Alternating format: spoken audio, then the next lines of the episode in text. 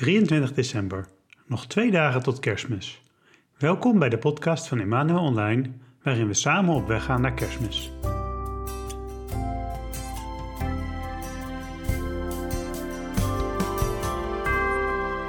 God is geboren. En wie komen er als eerste op kraamvisite? De herders. En ze worden vervuld van een grote vreugde. Als wij over enkele dagen kerstmis vieren, mogen wij ook op kraamvisite bij Jezus komen. Zo zijn we ook uitgenodigd om Hem te ontmoeten. Nu kan het zo zijn dat we door de coronamaatregelen deze kerst niet naar de kerk kunnen. Gelukkig is dat voor God geen obstakel om toch bij jou thuis, bij jou in je hart te komen. In de show notes en op www.emmanuelonline.nl vind je verschillende digitale vieringen waar wij aan meehelpen.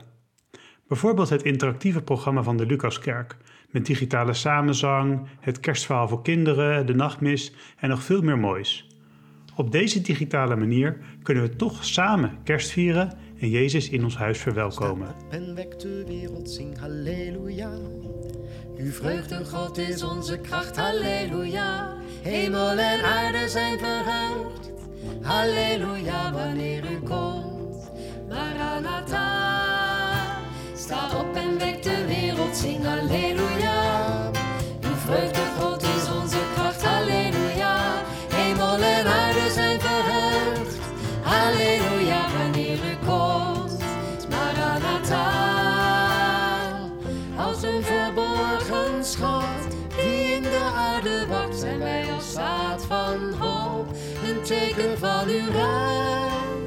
Heer Jezus, kom bij ons. Sta op en wek de wereld, zing halleluja. Uw vreugde, God is onze kracht, halleluja. Hemel en aarde zijn verheugd, halleluja, wanneer u komt. Maranatha, sta op en wek de wereld, zing halleluja. Uw vreugde, God is onze kracht, halleluja.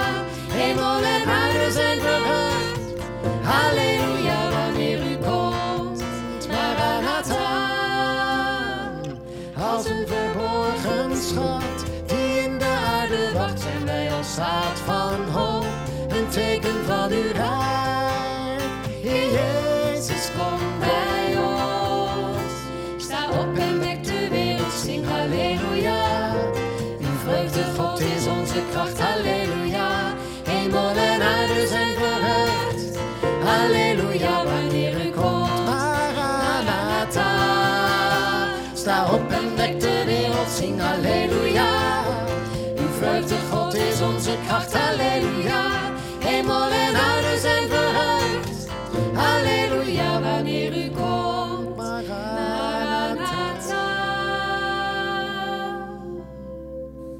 Lieve Heer, nog enkele dagen en we vieren uw geboorte. We mogen u ontvangen als onze Verlosser. Heer, we kijken er naar uit, tussen de drukte door. Willen we uitzien naar u, verlangen naar u, onze liefde voor u doen toenemen om u te verwelkomen in deze wereld, in onze wereld. U die onze hoop bent en ons leven, onze vreugde. Heer, geef ons vandaag dat hart dat enerzijds toegewijd is aan onze activiteiten en de mensen die we treffen, met wie we samenwerken, en anderzijds gericht is op u, in verlangen en verenigd met Maria. Heer, we kijken naar u uit. Amen. Engelen stemmen zongen van vrede in het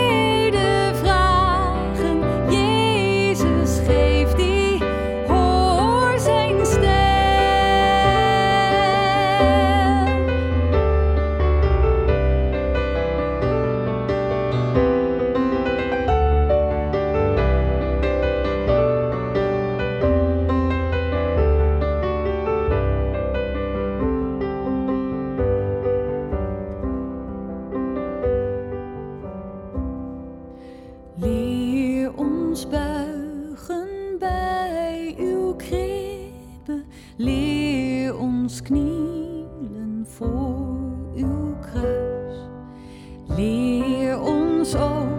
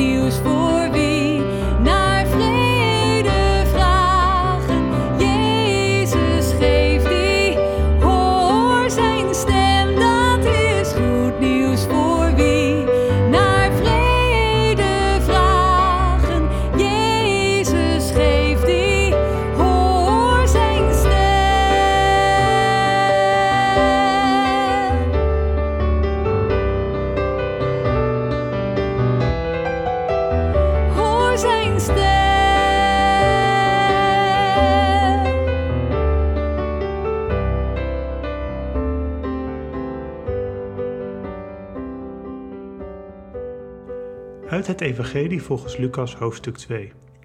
Maria wikkelde Jezus in een doek en legde hem in een voederbak, omdat er voor hen geen plaats was in het nachtverblijf van de stad. Niet ver daar vandaan brachten de herders de nacht door in het veld. Ze hielden de wacht bij hun kudde. Opeens stond er een engel van de Heer bij hen en werden ze omgeven door het stralende licht van de Heer, zodat ze hevig schrokken. De engel zei hen: Wees niet bang, want ik kom jullie goed nieuws brengen, dat het hele volk met grote vreugde zal vervullen. Vandaag is in de stad van David jullie redder geboren. Hij is de Messias, de Heer. Dit zal voor jullie het teken zijn. Jullie zullen een pasgeboren kind vinden dat in een doek gewikkeld is en in een voederbak ligt.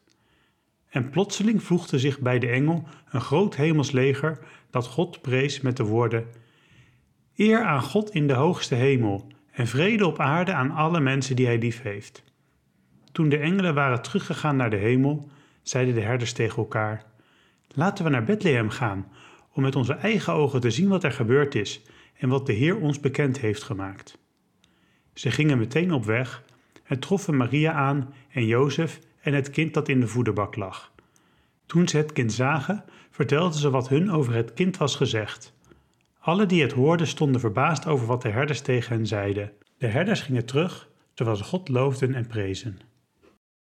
De herders worden uitgenodigd ehm, de pasgeboren koning van het heelal als baby in, in zijn totale naaktheid en weerloosheid eh, te komen aanschouwen. En tegelijkertijd te zien dat de koning van het heelal eh, geboren is en, en onder ons is gekomen.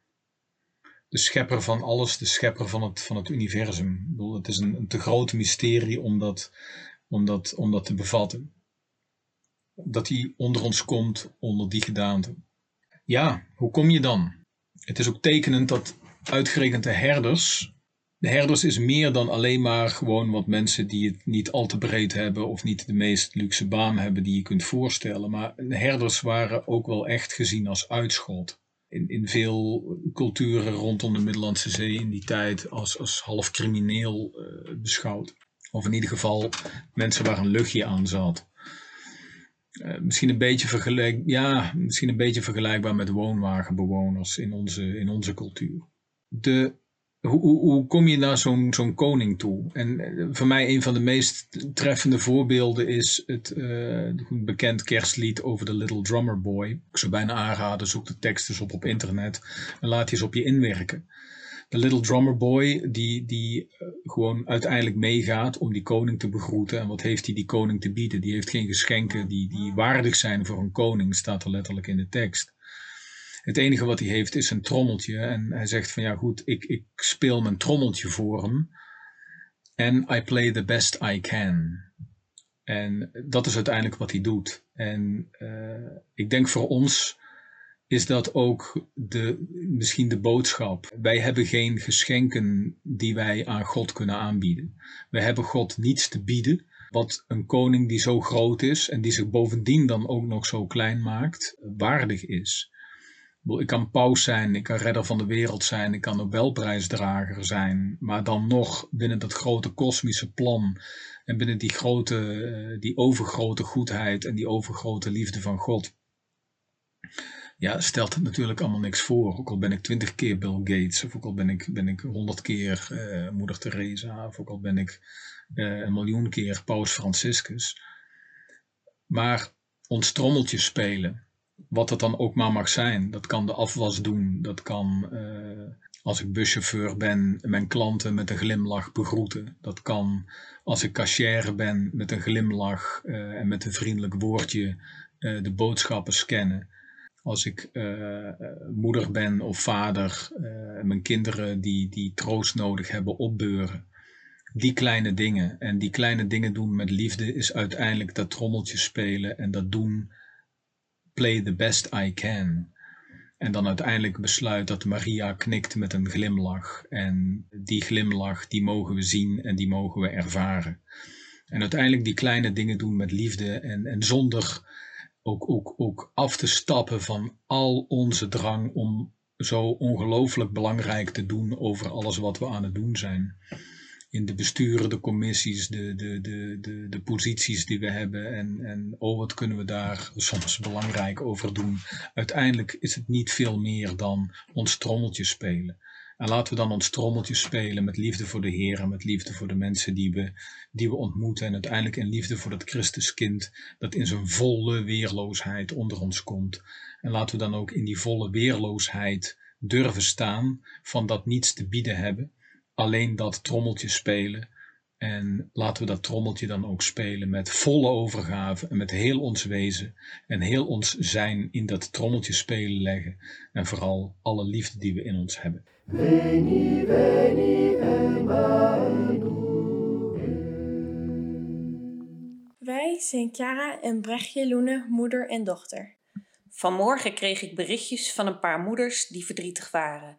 En zelf maak ik me soms ook grote zorgen over de toekomst van mijn kinderen en kleinkinderen. Wat dat betreft leven we nog steeds in de duisternis en lijkt die misschien nog wel steeds donkerder te worden in deze rare tijden. Maar hoe donker de nacht ook is, met Jezus hebben we geen enkele reden om te wanhopen. Hij was niet alleen het licht in de donkere nacht in die stal in Bethlehem 2000 jaar geleden, hij is ook vandaag het licht in ons leven. Ongeveer een jaar geleden was mijn leven alleen maar donker. Ik had depressieve gedachten en ik dacht dat niemand op deze aardbol van mij ooit zou kunnen houden. Ook Jezus. Ik groeide weg van Hem, tot op een avond ik het gevoel had om te gaan bidden. Dus dat deed ik ook. De Heer liet toen die avond zijn liefde en licht aan mij zien. Sindsdien weet ik dat de Heer altijd met mij zal meelopen en Hij heeft mijn donkere leven weer licht gegeven. Kerst is ook duidelijk een, symbool van Jezus, die een donkere aarde weer lichter maakte hoe donker de nacht ook is, wij hebben altijd gemerkt: met Jezus zijn we nooit alleen en ervaren we diep in ons hart Zijn aanwezigheid, die een overgrote vreugde geeft, zelfs als het leven moeilijk is.